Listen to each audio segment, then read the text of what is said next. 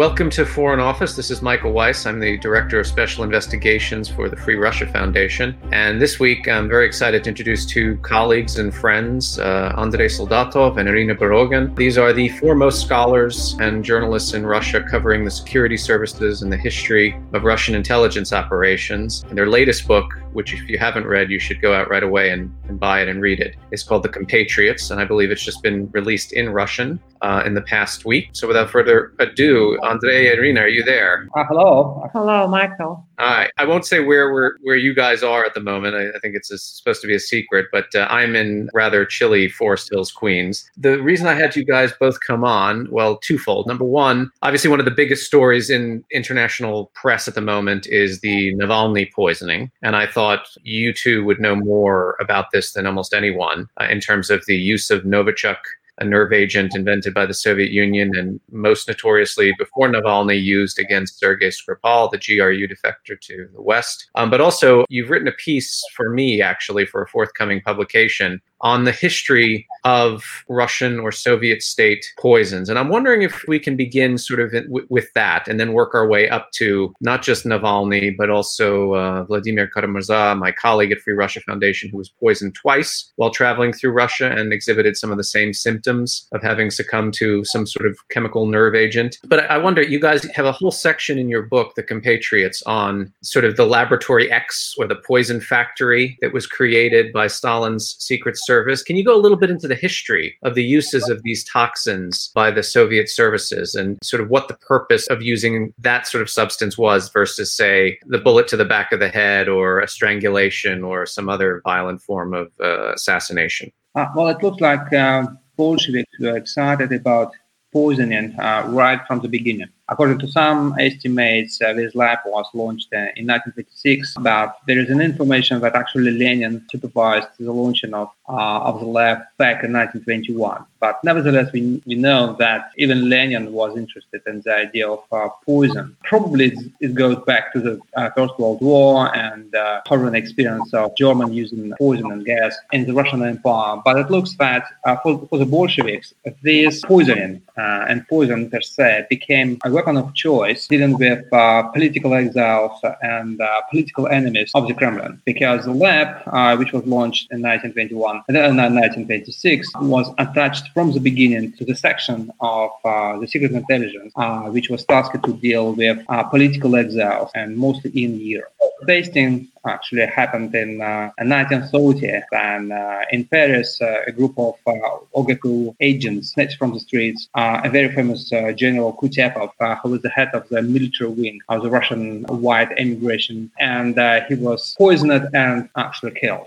So w- when we think of, of the use of poison, we think this is a kind of invisible method of, of murdering somebody, right? I mean, it's designed to create enough distance between the, the murderer and his victim. And yet in the most recent cases, Navalny, Kara-Murza, Skripal, the use of, I mean, in, in the case of Navalny and Skripal, Novichok, or a substance in the family of the Novichok nerve agents, uh, and in the use of Kara-Murza, I think it was alleged in your book, or he had told you the FBI at one point had told him it was like an organo phosphate. These are things that have more of a signature to them, don't they? Um, you know, one thing is like during the Cold War, the ricin pellets uh, on the River Thames to, you know, to get rid of uh, Markov, the Bulgarian defector. The use of strychnine, I think, was one of the ways that the OGPU was looking to get rid of Ignace Reiss, you know, the GRU defector, before they ended up machine gunning him to death in Switzerland. Why substances that really have such a direct link to the Russian state apparatus. And if you can talk about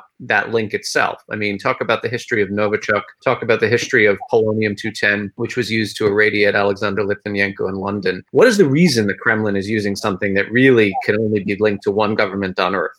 Michael, you're absolutely right that usually poison is used to be invisible, to hide uh, a real killer. But in case of using Novichok and even polonium 210, that's not the same because everybody who uses this poison should be sure that races lead to Russians because Novichok is a nerve agent that, that was developed in Russia, that was designed in Russia, And a lot of information, cool information about this nerve agent was published back in the 1990s, initially in Russia and then in the United States by one of the designer of this, a person who was involved in development of this nerve agent, Novichok, this is a man called Vil Mirzayanov. Now he lives in the United States and he exposed the full information about this nerve agent. And uh, we know formula of Novichok, how much Novichok substance, was produced. We know where it was stored. And even back in the 90s, there was a case when uh, Novichok was sold by one of the uh, researchers who developed, who had access to this nerve agent, was sold to mafia, and the banker was killed with Novichok. So if you want to kill somebody with Novichok, you should know that you will be you will be found out and your role will be will be visible for the whole world. So we can say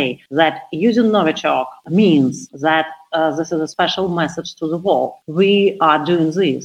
We are killing these people. We are assassinating them, and we don't care that we will be identified.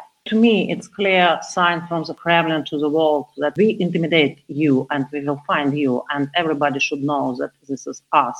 I think the big problem with poisoning, and uh, here you see the difference with, uh, with a bullet, that poisoning is never only about removing a troublemaker. It's always about a message. And this message is that actually is all about how to make a lot of people to experience uh, what actually are experiencing a poisoned person. Back in the Soviet Union, the KGB actually loved to make the family of a troublemaker or dissident suffering from the political choices made by this person. And poison is a great means to make everybody around the target suffering because it's not actually something which is done very quickly. And sometimes people are dying for or suffering for days or weeks. And in case of Vladimir Kara-Murza, he actually he spent in coma, for I remember, several weeks. And it was horrible experience for the entire family, for his friends. And um, well, his father soon died, and he was just uh, 59 years old. Uh, he was a very famous journalist, very jovial and full of life, but nevertheless, what happened to his son, well, actually killed father. Uh, so it's, uh, to some extent, it's very effective if you want to target as many people as possible. And if you want everybody to understand this message, that it could be really, really devastating if that kind of means used against a troublemaker.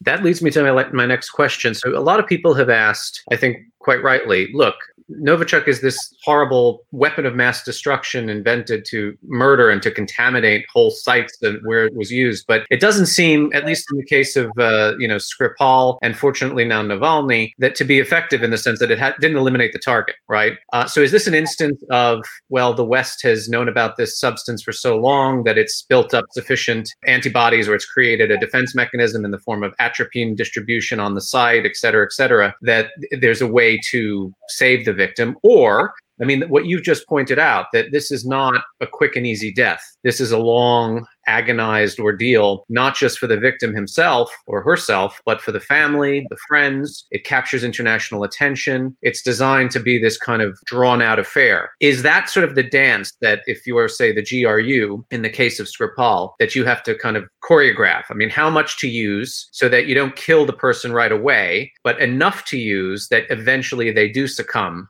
to you know the the effects of a nerve agent? And is this where the, the, the russian government or the, the state organs or the intelligence services whatever you want to call it is this where they fail? They don't actually measure it out correctly and that these people end up surviving? Uh, is the goal even to kill them or is it simply to scare the crap out of them by as you say sending this message? Talk a little bit about what could easily be perceived as constant failure in the deployment of this particular murder weapon yeah, that's a lot of controversy in, in the both cases because Skripal's case is especially suspicious in terms of how his assassination or attempt of uh, assassination was prepared because uh, the container where Novichok was threw out into the beam by killers. And from the beginning, it seems like crazy failure but this failure was just kind of him. Uh, it, it, was clear that even Skripals would die and whole operation uh, would be organized in a, in a proper way, it was clear that container would be found earlier and later, and it leads to Russia and it leads to the Kremlin. So uh, we discussed with Andrei uh, a lot this issue, and partly it seems like unconscious uh, desire to be caught. Yeah, it sounds very strange to me, but it, it looks like that.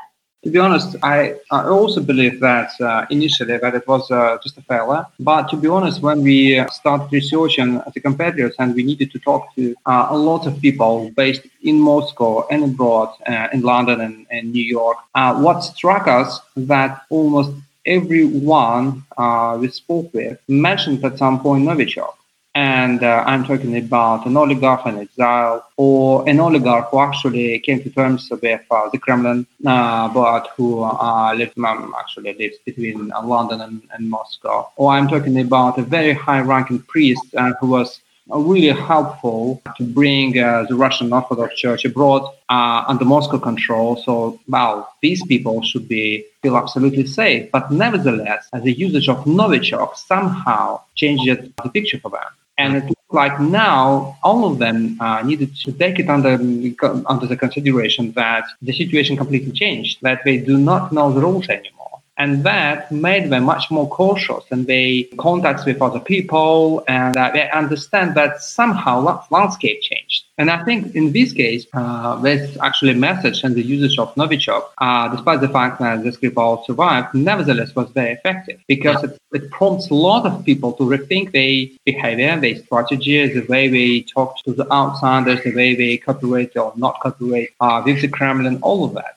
I mean, in the case of Navalny, you've seen that, I'm sure, the latest reporting that the original hypothesis that he was poisoned at the airport in Tomsk, I think it was, is turned out not to be true. Now his team went back to the hotel he was staying in and recovered water bottles uh, scattered throughout the room. There was one next to the bed. There were a couple, I think, on on a desk in the room, uh, and managed to bring these with them to Germany for testing there. And that's apparently how German scientists or medical professionals figured out exactly what the substance was that was used. And let's just paint a picture for our listeners, because you know, obviously you can look in sort of case precedents in the history of uh, state assassinations in Russia. But you know, if you're an operative from, and I, I, I want to even ask you who you think might have done this, which service was it? FSB? Was it GRU?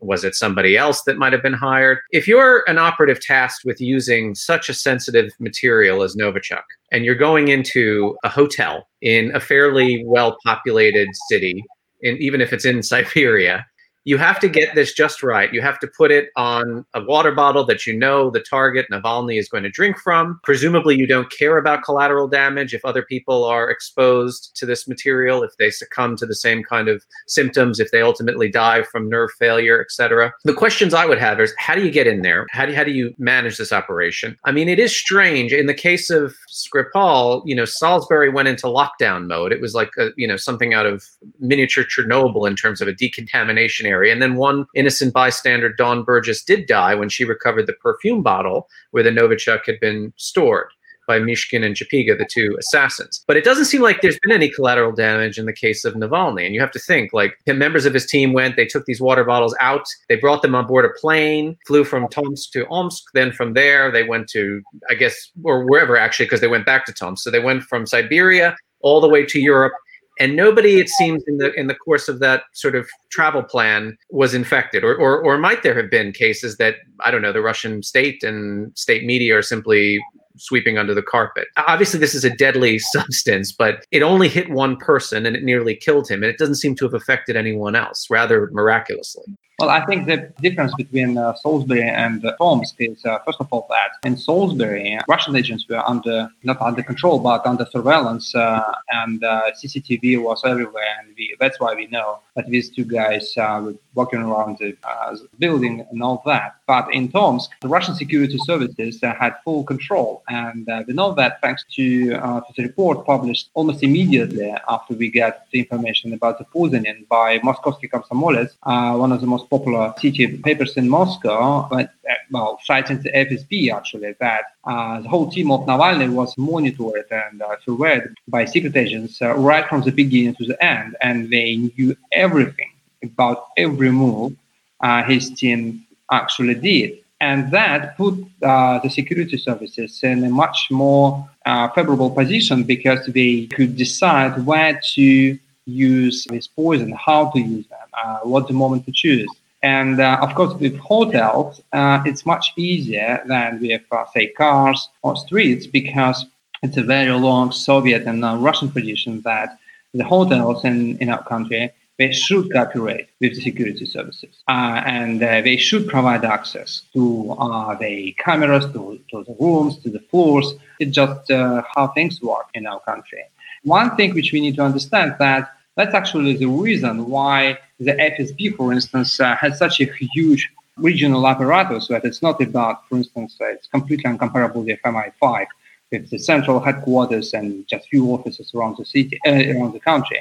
In Russia, it's always about big representation in regional uh, towns and cities. Why? Because it's regional departments. They are tasked to establish very close connections with hospitals, hotels, uh, well, uh, transport companies, airports, because we need to have an option to do whatever we want to do if uh, uh, the opportunity arises. And that's exactly what happened. This is very important that all surveillance video uh, disappeared after Navalny left the hotel and his colleagues tried to get access to this and they, they failed because I want to say that according to Navalny's Navalny colleagues, the bottle of water was not the source of poison uh, Navalny just left some traces on bo- on this bottle because he drank from it, but it's not the source. The source might be I don't know. It might be handle on the door or something like that. We just we just don't know. That's why bottle was not dangerous for people. Uh, the bottle didn't con- didn't contain a lot of amount of Novichok.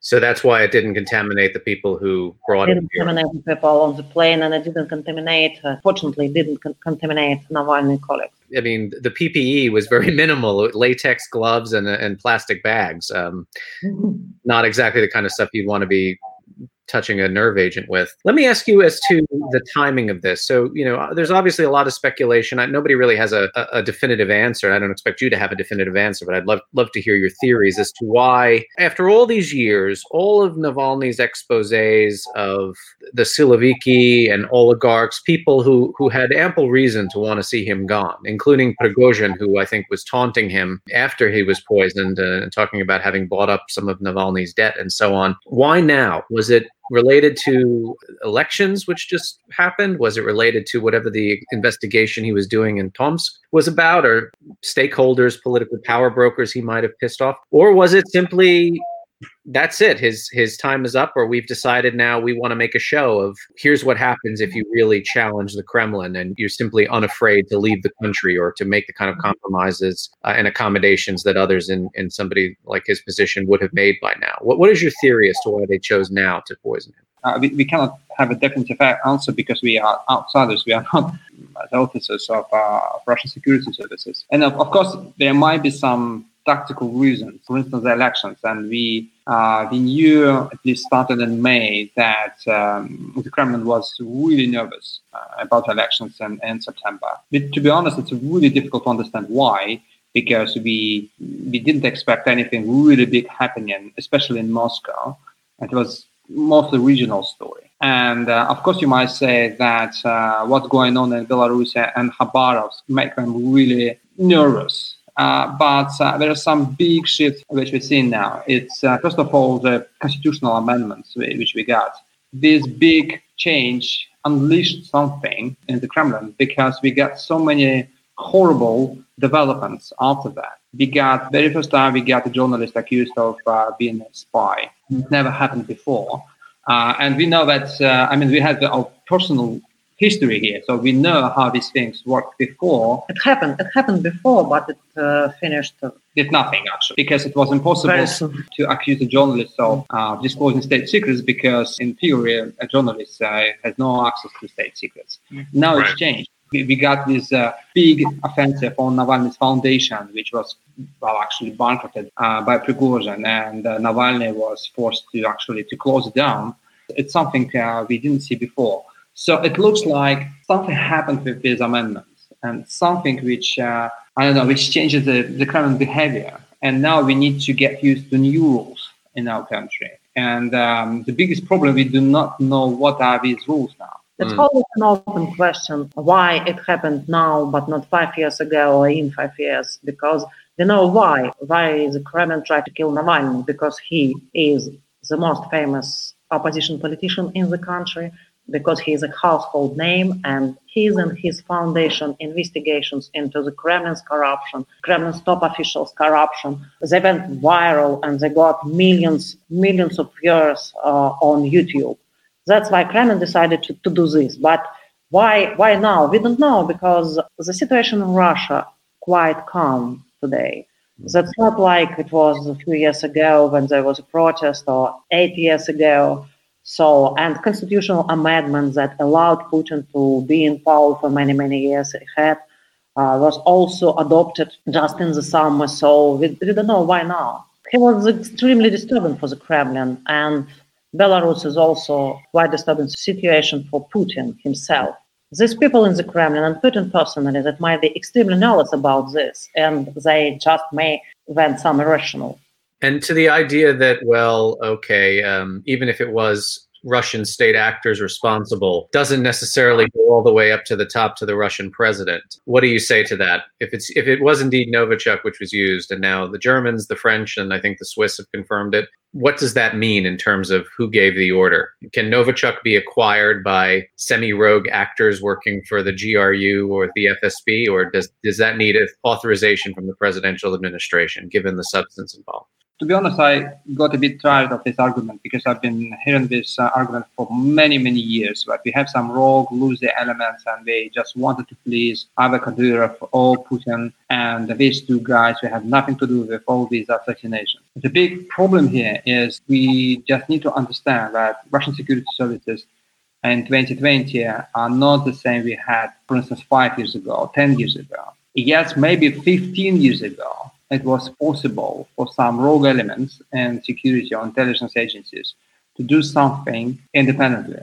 But I would say, but starting in 2016, it became very, very unlikely. Why? Because in 2016, actually in late 2015, Putin made it very clear to the Russian bureaucracy, including secret services, that he doesn't tolerate anymore any independent moves and uh, he made it in a very effective way. He started selective repressions. Uh, we got uh, ministers, deputy ministers, governors in jail, but we also got FSB generals in jail. And why? Just to teach them a lesson and to explain them that the rules changed. So I would say that right now, the idea that somebody in security services or intelligence agency would decide to do something on their own and uh, without um, a consultation or getting an authorization from very top, I would say it's very, very unlikely. It's also very unlikely that poisoning of Navalny could be uh, could be without Putin's knowing. We don't know what the procedure uh, for such a things in the Kremlin,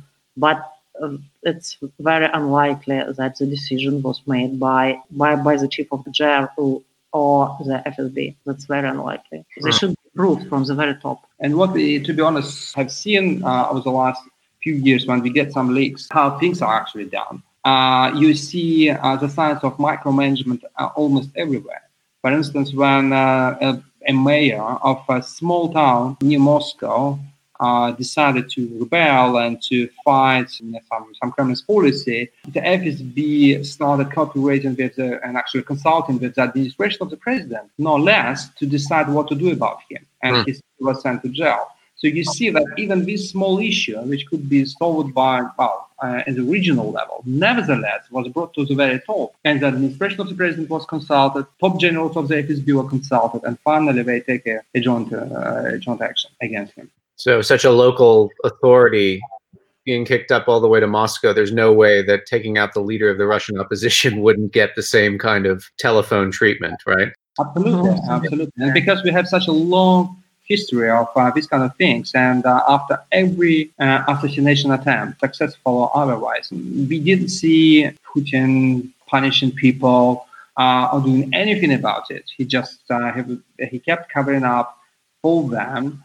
It's just very implausible that it would be a local independent action. Uh, just no, I, I, I think it's highly unlikely do you think at all that whatever the international, particularly the European response is going to be to this, uh, sanctions, there's a debate, although not at a very high level, it seems, about uh, ending Nord Stream 2, now raging in Germany. Do you think that if the response to Navalny's poisoning is something very tepid, uh, that that in any way weighs on the calculus of Putin and whoever else is advising him in these matters to, hey, we have essentially carte blanche to use Novichok again?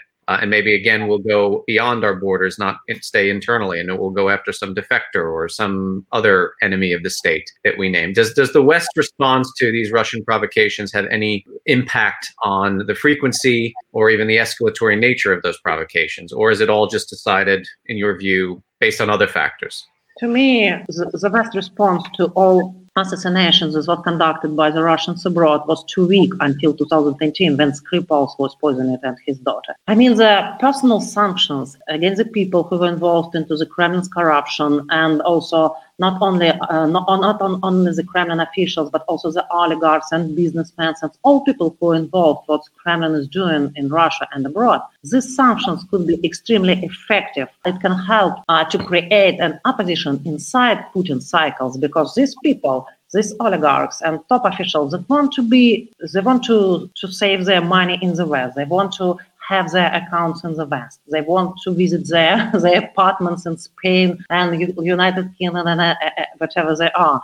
And they don't want to be isolated. They want to be a part of a regime like Muammar's Gaddafi regime. They wanted to be accepted in the West. That's their idea. They're not crazy maniacs. They don't similar to the Stalin circle. They're not Bolsheviks. They're not communists. They don't have any idea at all behind their activity. They want to be they want to be accepted. They want to be wealthy. So such kind of sanctions, personal sanctions against these people could be extremely effective.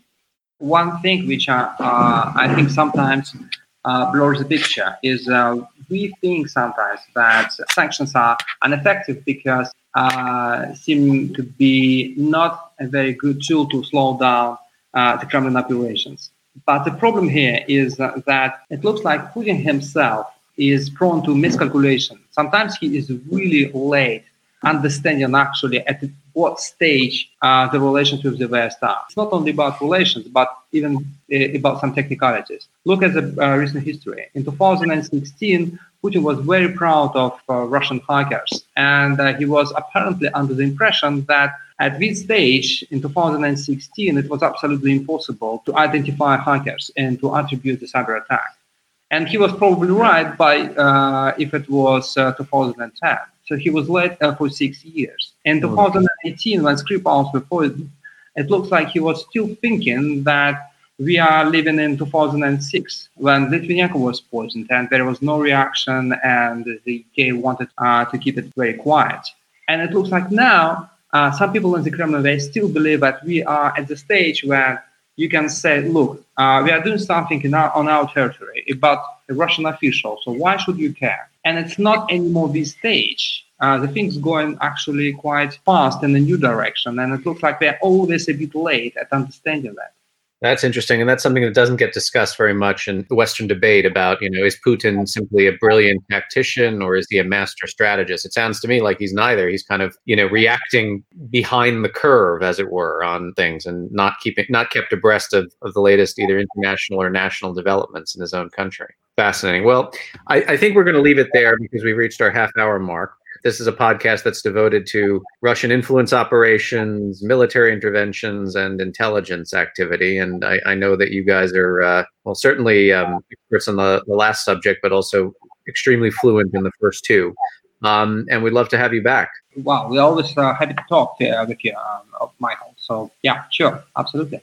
Great. Thanks And and to my listeners, um, please do go out and purchase uh, Andrei and, and Irina's book, The Compatriots. Um, I put a review of it up on Free Russia Foundation's website. Also did an essay in the New York Review of Books about the Trotsky assassination, which is treated quite extensively and in great uh, depth and detail uh, in that book. And uh, it's just a fascinating account of how the Kremlin has dealt with ethnic Russians abroad, going back to, I think, even the, Tsarist era, but certainly the Leninist period, Stalinist period, and then right now under the, the Putin regime. So, Andrei Irina, uh, we're going to leave it there. Um, thanks very much, and tune in next time to Foreign Office. I'm Michael Weiss. Have a good night.